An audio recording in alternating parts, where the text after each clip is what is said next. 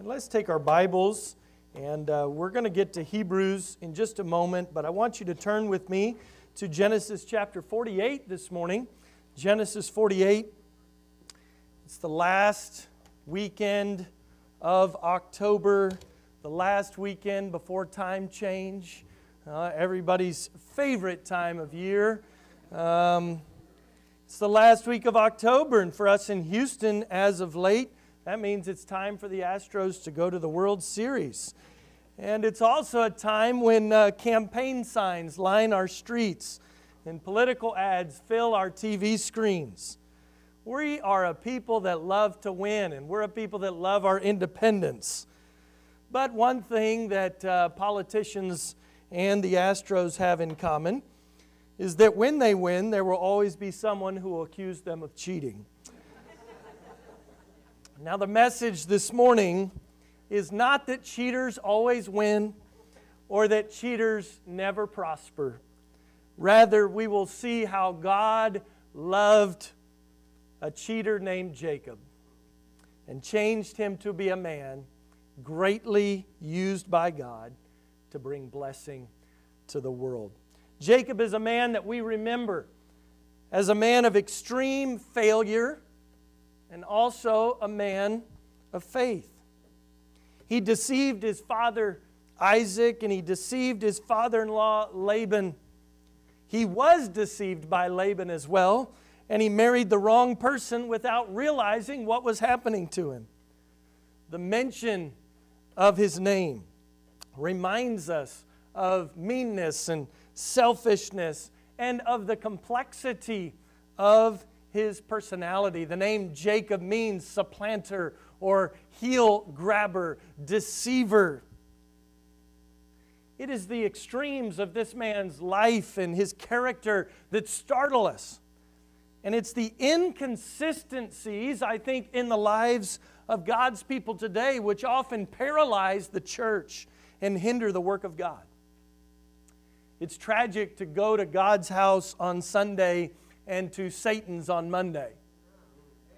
To sing his praises on Sunday and to be mean and selfish in the home, the office, or in the shop on Monday.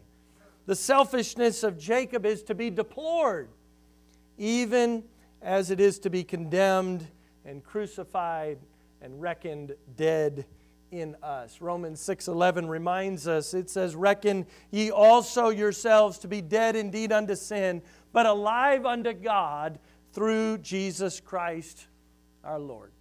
But in spite of all of Jacob's failings the principle of faith was at work in his life. So let's read some of the story. We're not going to cover the whole story of Jacob this morning, but the piece that is highlighted for us in our text in Hebrews 11, let's read about that in Genesis 48.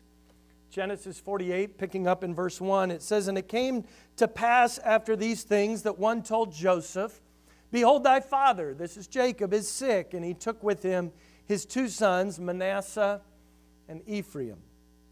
And one told Jacob and said, Behold, thy son Joseph cometh to thee. And Israel strengthened himself and sat upon the bed. And Jacob said to Joseph, God Almighty appeared unto me at Luz in the land of Canaan and blessed me. This is the place, by the way, that Jacob later renamed Bethel, the place where he spoke with God and said unto me, Behold, I will make thee fruitful and multiply thee, and I will make of thee a multitude of people, and will give this land to thy seed after thee for an everlasting possession. Now thy two sons, Ephraim and Manasseh, which were born unto thee in the land of Egypt before I came unto thee, came unto thee into Egypt, are mine. As Reuben and Simeon, they shall be mine. And thy issue which thou begettest after them shall be thine, shall be called after the name of their brethren in their inheritance. Now, what is he saying here? That Joseph's two sons, his two oldest sons, Ephraim and Manasseh, Jacob said, These are going to be like sons unto me. If you remember, Jacob had a big issue with two of his own sons, Reuben and Simeon. These two sons had both sinned greatly against their father. And so Jacob, in his love for Joseph, Joseph, the son of Rachel, wanted to give a special blessing to Ephraim and Manasseh, the two eldest sons of Joseph. In a sense, he was elevating them to a place of honor and giving Joseph a special honor. Some have asked, well, why didn't Joseph get a tribe after, named after him? Well, Joseph didn't get one tribe named after him, he got two tribes Ephraim and Manasseh. In a sense, Joseph was being elevated to a position of importance and blessing. He was being given the birthright to the family, he was being given that double portion of blessing that Jacob himself had stolen from Esau. It's an interesting story. And now Jacob is at the end of his life and he's giving this blessing to Ephraim and Manasseh. He says in verse 7 As for me, when I came from Padan, Rachel died by me in the land of Canaan in the way, when yet there was but a little way to come unto Ephrath, and I buried her there in the way of Ephrath. The same is Bethlehem. That's a pretty important town that we read much more about later in Scripture. And Israel beheld Joseph's sons and said, Who are these? And Joseph said unto his father, They are my sons, whom God hath given me in this place. And he said, Bring them, I pray thee, unto me, and I will bless them. Now the eyes of Israel were dim for age, so that he could not see. And he brought them near unto him, and he kissed them and embraced them. And Israel said unto Joseph, I had not thought to see thy face. And lo, God also hath showed me also thy seed, and had and Joseph brought them out from between his knees, and he bowed himself with his face to the earth. And Joseph took them both, Ephraim in his right hand toward Israel's left hand, and Manasseh in his left hand toward Israel's right hand, and brought them near unto him. Now, why did he do this? Well, because Ephraim is the younger. And Mana- I'm sorry, Ephraim is the older, and, and I'm saying this wrong. Manasseh is the older, and Ephraim is the younger, so he's trying to give the older one the blessing. But as he brings them to Jacob, it says, and he blessed Joseph and said, I'm sorry, and Israel stretched out his right hand and laid it upon Ephraim's head, who was the younger, and his left hand upon Manasseh's head guiding his hands wittingly, for Manasseh was the firstborn. And he blessed Joseph and said, God, before whom my fathers Abraham and Isaac did walk, the God which fed me all the life long unto this day, the angel which, which redeemed me from all evil, bless the lads, and let my name be named on them, and the name of my fathers, Abraham and Isaac. Let them grow into a multitude in the midst of the earth. When Joseph saw that his father laid his right hand upon the head of Ephraim, it displeased him.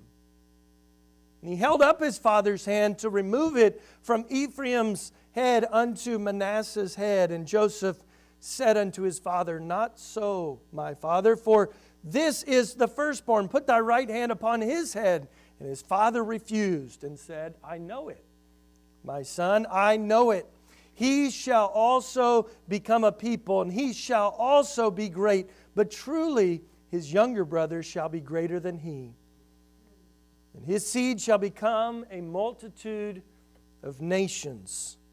And he blessed them that day, saying, In these shall Israel bless, saying, God make thee as Ephraim and as Manasseh. And he set Ephraim before Manasseh, and Israel said to Joseph, Behold, I die, but God shall be with you and bring you again into the land of your fathers. Moreover, I have given to thee one portion above thy brethren, which I took out of the land of the Amorite with my sword and my bow.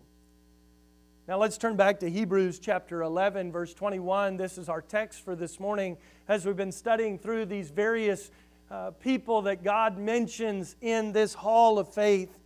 Hebrews 11, 21, just one verse mentioning the life of Jacob. It says, by faith, Jacob, when he was dying, blessed both the sons of Joseph and worshiped, leaning upon the top of his staff. In mentioning Jacob in Hebrews 11, the Holy Spirit selects a small part of this man's life with which to illustrate his faith in God. It's interesting because no mention is made in this passage of all the amazing events that took place in Jacob's life, like the stealing of his birthright in Genesis 25, or the dream and the vision of the ladder at Bethel in Genesis 28, the years in Haran working for Laban, Genesis 29, and the many trials of his life when he thought his son Joseph was dead. Genesis 27 32 to 34. The one point upon which God focuses our attention is that of Jacob at the end of his life. Jacob dying, blessing, worshiping, and leaning. What a wonderful picture it is. So, what does it mean when it says here in Hebrews 11 21, by faith, Jacob, when he was dying, worshiped? He worshiped. It means that in his dying hour, when his poor body was tired and feeble, Jacob adored and praised God for all that had been to him and all that had been done for him. Unworthy though Jacob had been, he still was thankful and worshiped God for the blessed prospect which the future held for him as a believer. I want you to notice with me five things this morning about the worship of faith as it appears in the closing scene of Jacob's life. Would you take a moment with me and go to the Lord in prayer? Father, I'm so thankful that we can call you our Father because of the precious blood of Jesus Christ. You brought us from dead to life, from being lost to being found, from going our way to following your way. And you've done that because of Jesus Christ. And I pray, Lord, even this morning, if there's somebody that doesn't know you, that can't truly call you Father, that this morning they would trust you as Savior. For those who know you today, Lord, may we be challenged that faith is and should be demonstrated through our worship of you. It's in Jesus' name that I pray.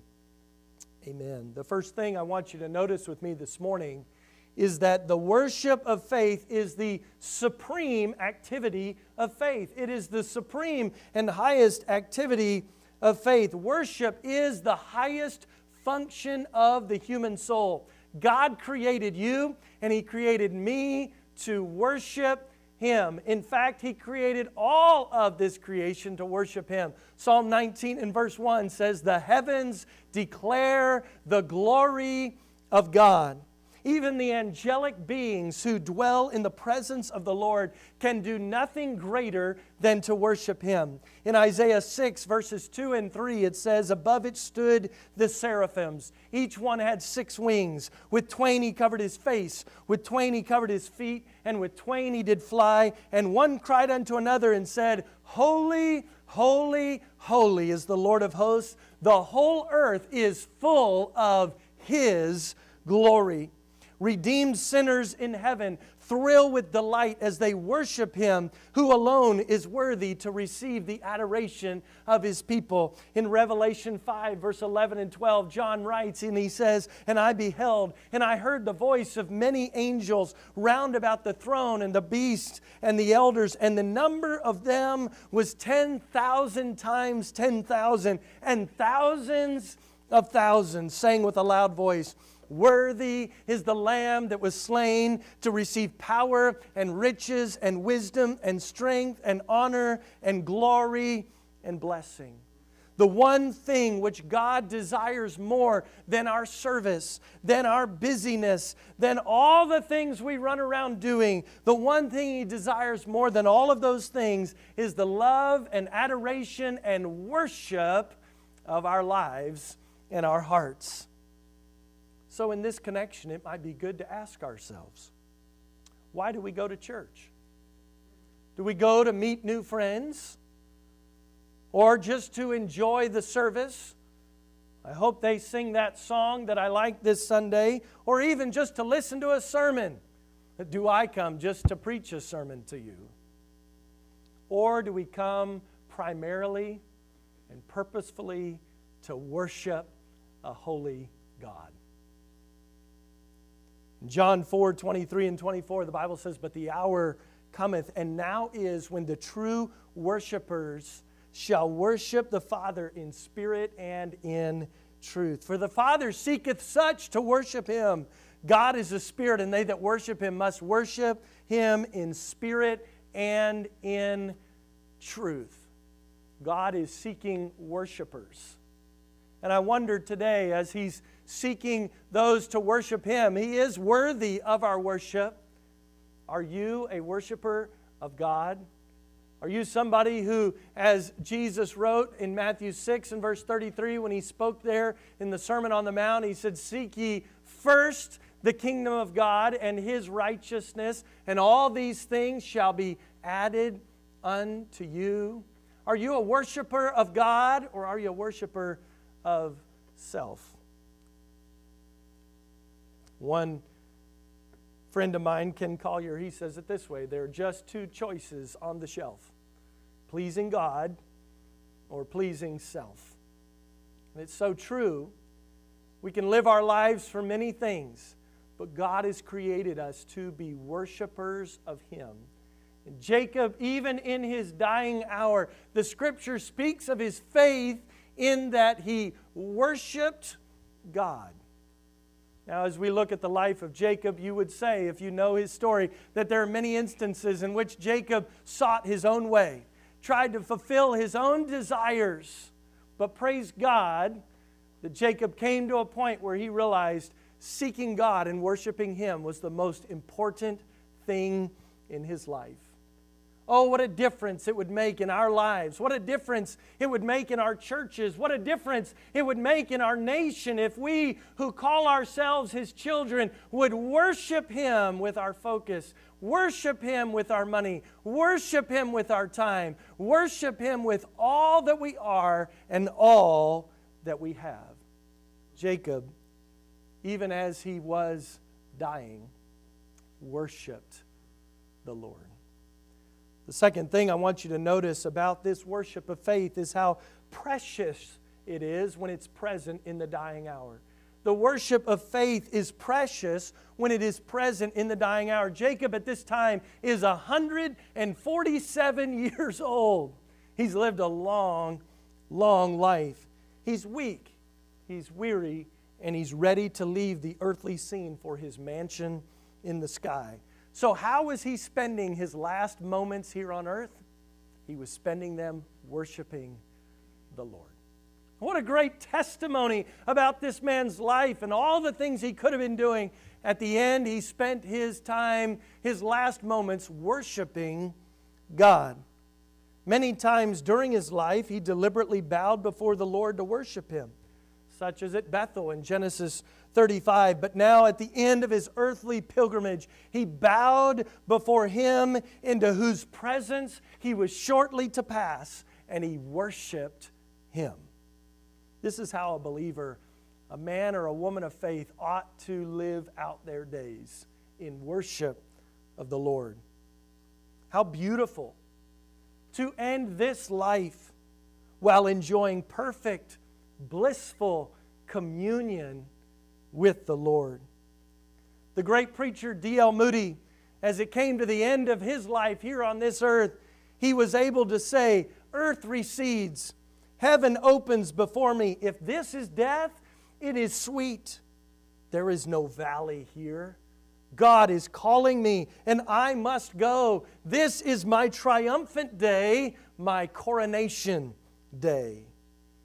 On the other hand, how sad to die as an unbeliever, to come to that dreadful hour and to have no worship for Him who alone is worthy of our worship. Revelation 4:11 says it very simply, "Thou art worthy, O Lord, to receive glory and honor and power, For thou hast created all things, and for thy pleasure they are and were created.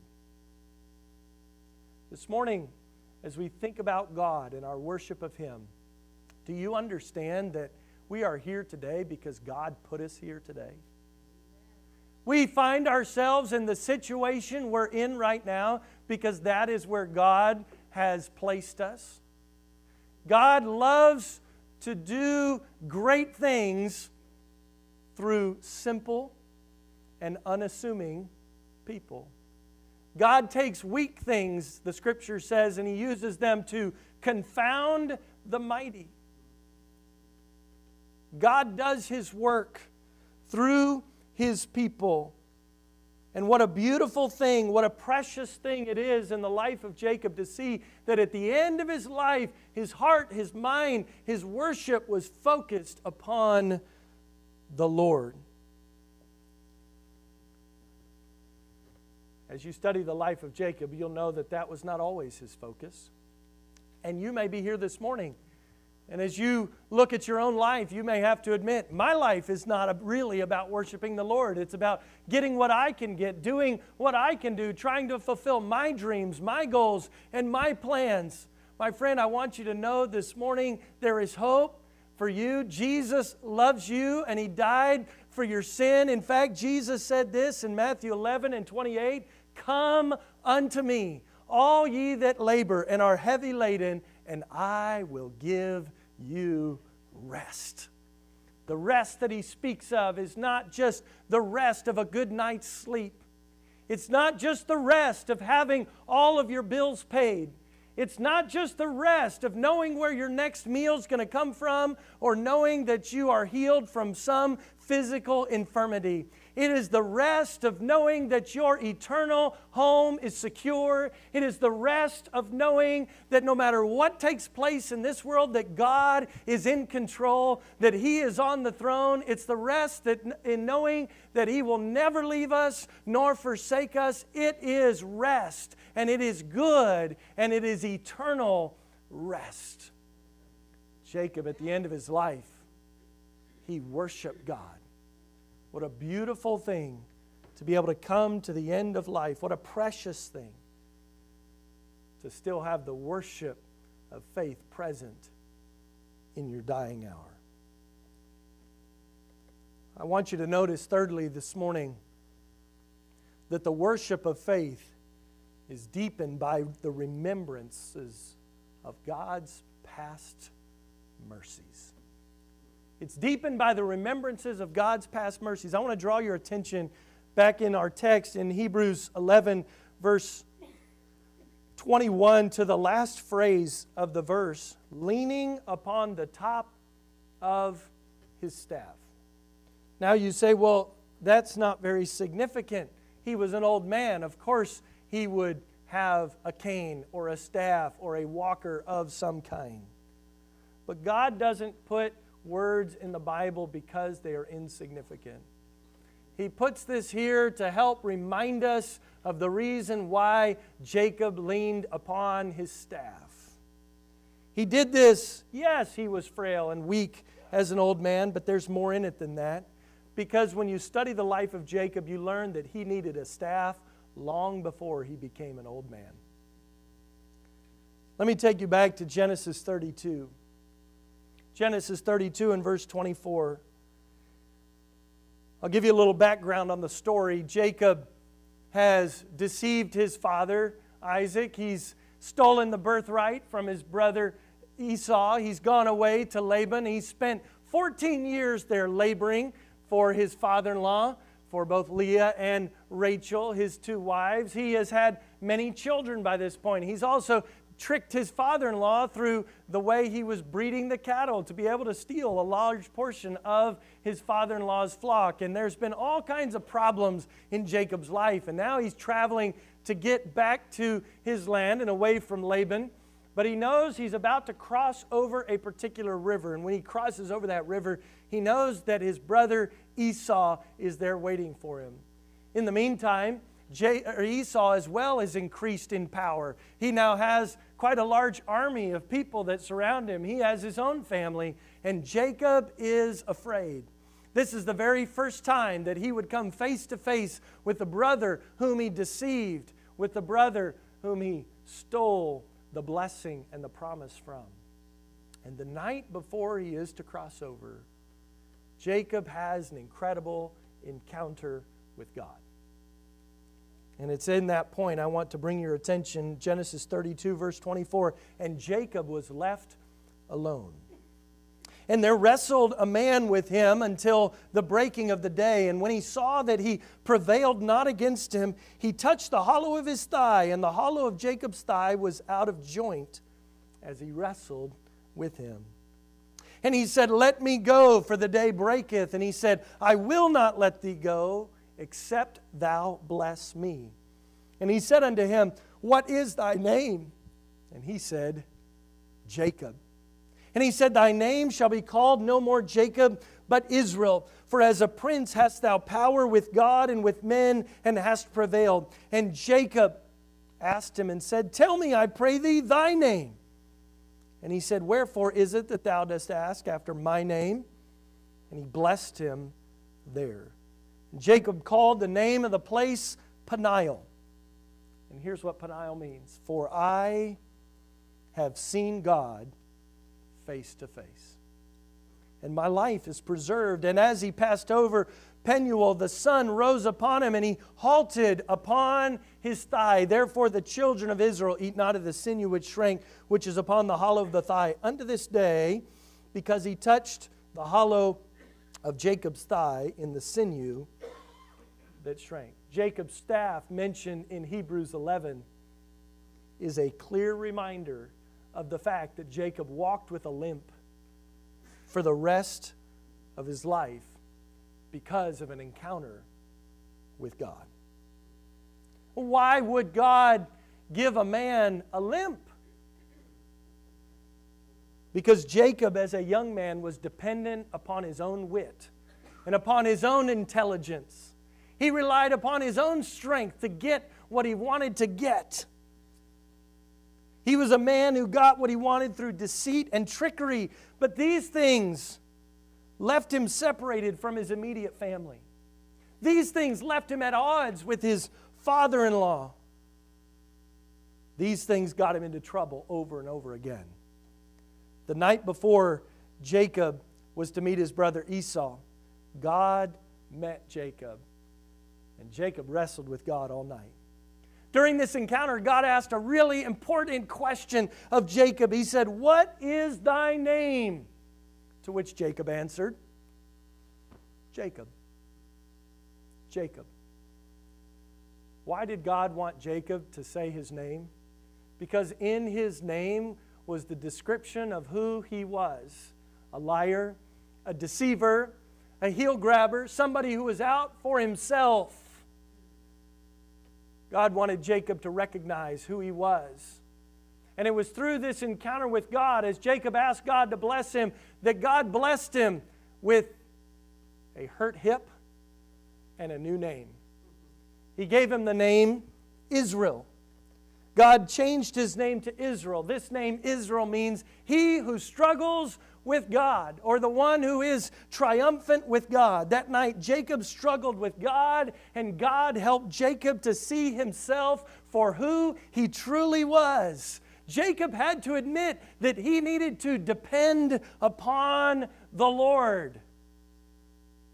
And it's interesting because in Genesis 32, here in the passage we just read, it says that he would be known no more as Jacob, but now as Israel. And then in Hebrews 11, he's referred to as Jacob.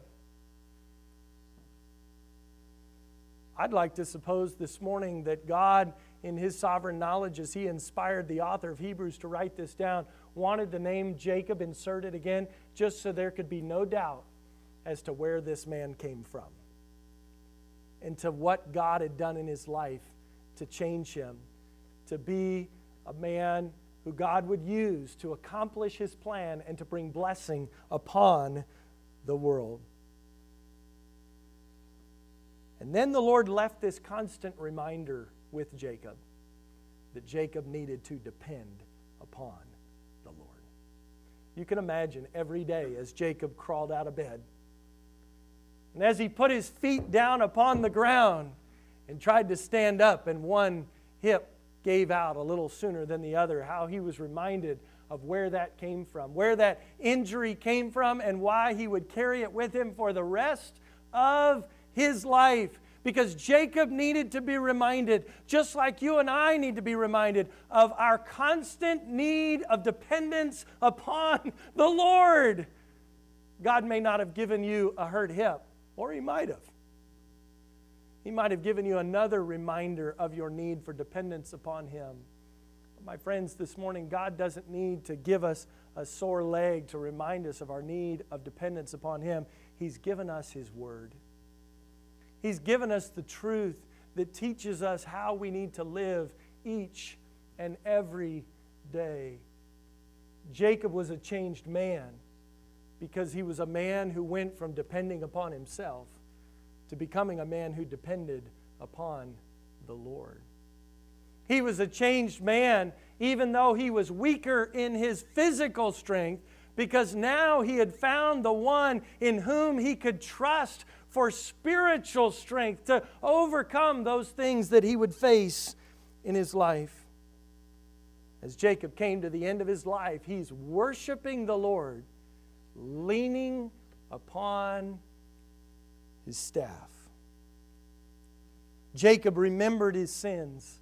He remembered his follies. He remembered his mistakes. He remembered his testings, his fears, and his doubts. But all the way through, God had loved him and had been gracious and merciful to him. I love what the psalmist writes in Psalm 103, verse 10 He hath not dealt with us after our sins, nor rewarded us according to our iniquities. Romans says it so clearly when it says that the wages of sin is death, but the gift of God is eternal life through Jesus Christ our Lord. What a tremendous encouragement for us today to know that God is faithful to forgive sin, that God doesn't deal with us this morning according to our iniquities. We know that one day judgment is coming and that every knee will bow, and those who persist in their sin, who refuse to turn to Him in faith, will spend an eternity apart from Him. But God is faithful and He loves those who are lost. God, as we heard this week, is attracted to broken things, and He loves to restore them and turn them into trophies for His glory. There are many people today who struggle to know who they are. They identify with different systems, beliefs, and philosophies. They look for affirmation and validation in our news media, in science, in the government, in educational systems, even from their family and friends. Many are even trying to force the church to adapt and to accept and to validate their identities. But Jacob this morning instructs us about our true identity. Because our true identity is found through the one who is our Creator through God who made us in his image and he made us with a purpose. Jacob had lived his life for his own purpose, but God looked down on Jacob and God loved Jacob and God loves you. For God so loved the world that he gave his only begotten Son, that whosoever believeth in him should not perish but have everlasting life. For God sent not his Son into the world to condemn the world, but that the world through him might be saved. Jacob had to learn that he was a creature that needed to bow before his Creator. He had to learn that he was a sinner who had need of a Savior. Jacob had to learn that his physical, his mental strength were not enough to be successful. He needed to depend upon the all sufficient grace and mercy of God. Are you trying to pursue an identity apart from God? A lot of people are. In fact, all of us are born doing that. All have sinned and come short of the glory of God. But if you'll come to Him, if you'll throw yourself upon His mercy and grace, you can be saved. He'll give you purpose, He'll give you a new name, He'll call you His child, and He will give you life.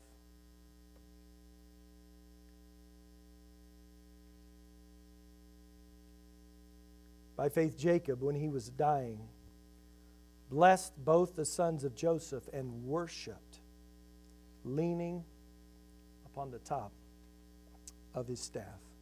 Number four, the worship of faith is moving to behold and is eloquent in its appeal. Can you imagine what that scene must have looked like as Jacob there is, is getting up on his bed there? He's holding his staff. He's got these two grandsons coming up to him with their father asking for blessing. I cannot even begin to fathom what it must have felt like in Jacob's heart to be in that moment.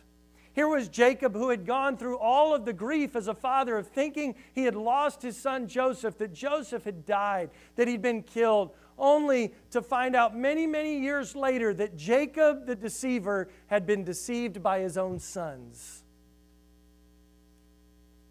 They had lied to him about his son's death, and they, this, Joseph hadn't died. He hadn't been killed by the wild animals that they claimed he had his own brothers, Jacob's sons, had sold their own brother into slavery. And Joseph had spent all these years in Egypt. But as Joseph himself said it so well, you meant it unto me for evil, but God meant it unto me for good. God had brought all this back together, and now Jacob is able to be with his son Joseph. In fact, he's being provided for and protected by his son Joseph there in Egypt. And so Jacob, as this elderly grandfather who's gone through all kinds of grief, all kinds of sorrow, the highest highs and the lowest lows of life, he's now in this moment near death, and he's with his son and his grandsons. In all of that, he's worshiping, he's leaning upon his staff, but he's blessing these sons, both the sons of, uh, Joseph. Do you think there were tears that day? Probably so. The Bible doesn't say. But we do know that this would have been a very moving and precious moment in the presence of these loved ones who were together that, humanly speaking, they never thought they would be together. Joseph, perhaps even as he was as he went to Egypt, probably thought he'd never see his father again. If he had ever had children, they would never see their grandfather. And God has brought this moment back together. In this moment, we see the faith of Jacob in worshiping the Lord, of keeping his eyes on the Lord, even though he himself had a pretty bad past. He had done a lot of wicked things. But he knew and he was trusting that God was faithful to fulfill the promises made to him. That God would bless him. He changed his name to Israel. He became the one who fathered the 12 tribes of Israel. How does God take a deceiver like Jacob and turn him into somebody that becomes this father, if you will, of a nation. He does it because he's God and he's good. You might be here this morning and you look at your life. You may have a past. It may be a really bad past. But Jacob understood that with God, even with the worst past, he still had a wonderful future and you're here this morning with your past, whatever it may be, with the Lord, you can too have a wonderful future. What a moving moment this was with this grandfather, with his grandsons, as God brought all this together. To me, this appeals to me, it ought to appeal to every person this morning to say, I want to walk with the Lord. I want to have faith in Him. I want to worship at His feet. And then the last point I want you to see this morning the worship of faith will soon be superseded by the worship of sight. By faith, Jacob, when he was a dying, blessed both the sons of Joseph and worship, leaning upon the top of his staff.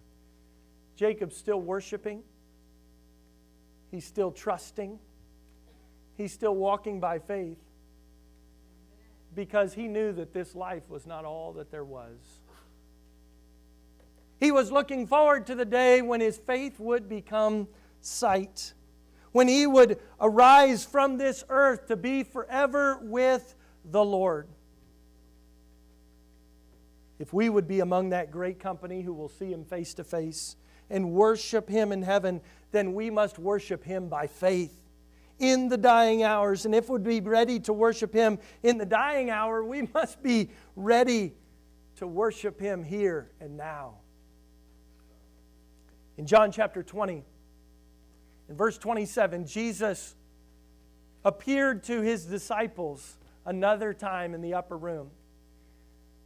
One major difference about this appearance from the prior appearance that Jesus had in the upper room to his disciples was the fact that there was a man present this time that wasn't there the last time. His name is Thomas. You might know him as Doubting Thomas. But this time, as Jesus appeared to his disciples, he called out to Thomas, who was there this time, and he said to him, Reach hither thy finger and behold my hands and reach hither thy hand and thrust it into my side, and be not faithless, but believing. Thomas answered and said unto him, My Lord and my God. Jesus saith unto him, Thomas, because thou hast seen me, thou hast believed. Blessed are they that have not seen and yet have believed. We haven't seen yet but someday we will. Jacob, in this moment, couldn't see. He, he was going blind in his old age as well. And yet, he could see by faith that he was going to bless one son over the other. He could see by faith that God was still in charge. He could see by faith that God was going to accomplish his plan. He could see by faith, not exactly all that would be, but he could see by faith the one who had it all in his hand. The one who holds it all in his wonderful and kind and gracious and merciful hand. Take a moment and consider how God has led you. Has He saved you? How He's protected you? how He's provided for you. This morning, in just a moment, we're going to finish this preaching time of the service, but our time of worship should not stop at the end of a sermon. Rather, we want to continue to worship Him, both as we respond in faith and as we leave from here to serve Him and to walk with Him each and every day. This morning, I want to invite you to come and to worship Him, to thank Him, to take time to lift up His name. In his dying hour, Jacob worshiped the Lord. Will you worship God right now? Take all of your own self and selfishness, those things that keep you distracted and tied up with all this stuff that really isn't godly it's not helping you to live out what God has called you to do. He's given you a new name, a new identity, and that's in Jesus Christ. Will you walk in that truth? Maybe you're here this morning and you say, Well, I hear all that, but I've never trusted in Jesus Christ. He says, Him that cometh to me, I will in no wise cast out. He says, Come unto me, all that are weary and heavy laden, and I will give you rest. Won't you trust in the Lord this morning? Take whatever it is that's got you burdened down and give it back to Him. Confess your sin, confess your weakness, ask Him for strength. You say, I don't know what to do. He says, If you lack wisdom, ask me. He says, I'll give it to you. as I, I'm going to close in a word of prayer, and then I've asked that we have the song, Turn Your Eyes Upon Jesus. I'm going to invite you. This front area is open if you want to come forward and pray. If you just want to kneel right there in your seat, whatever it is, would you take some time to worship the Lord? Father, help us now. Not to just be hearers, but to be doers. Lord, we know that a physical demonstration isn't ultimately what you're asking for. You want our heart, our life, our purpose, and you're worthy of our worship. Lord, may we worship you now in spirit and in truth. It's in Jesus' name that I pray.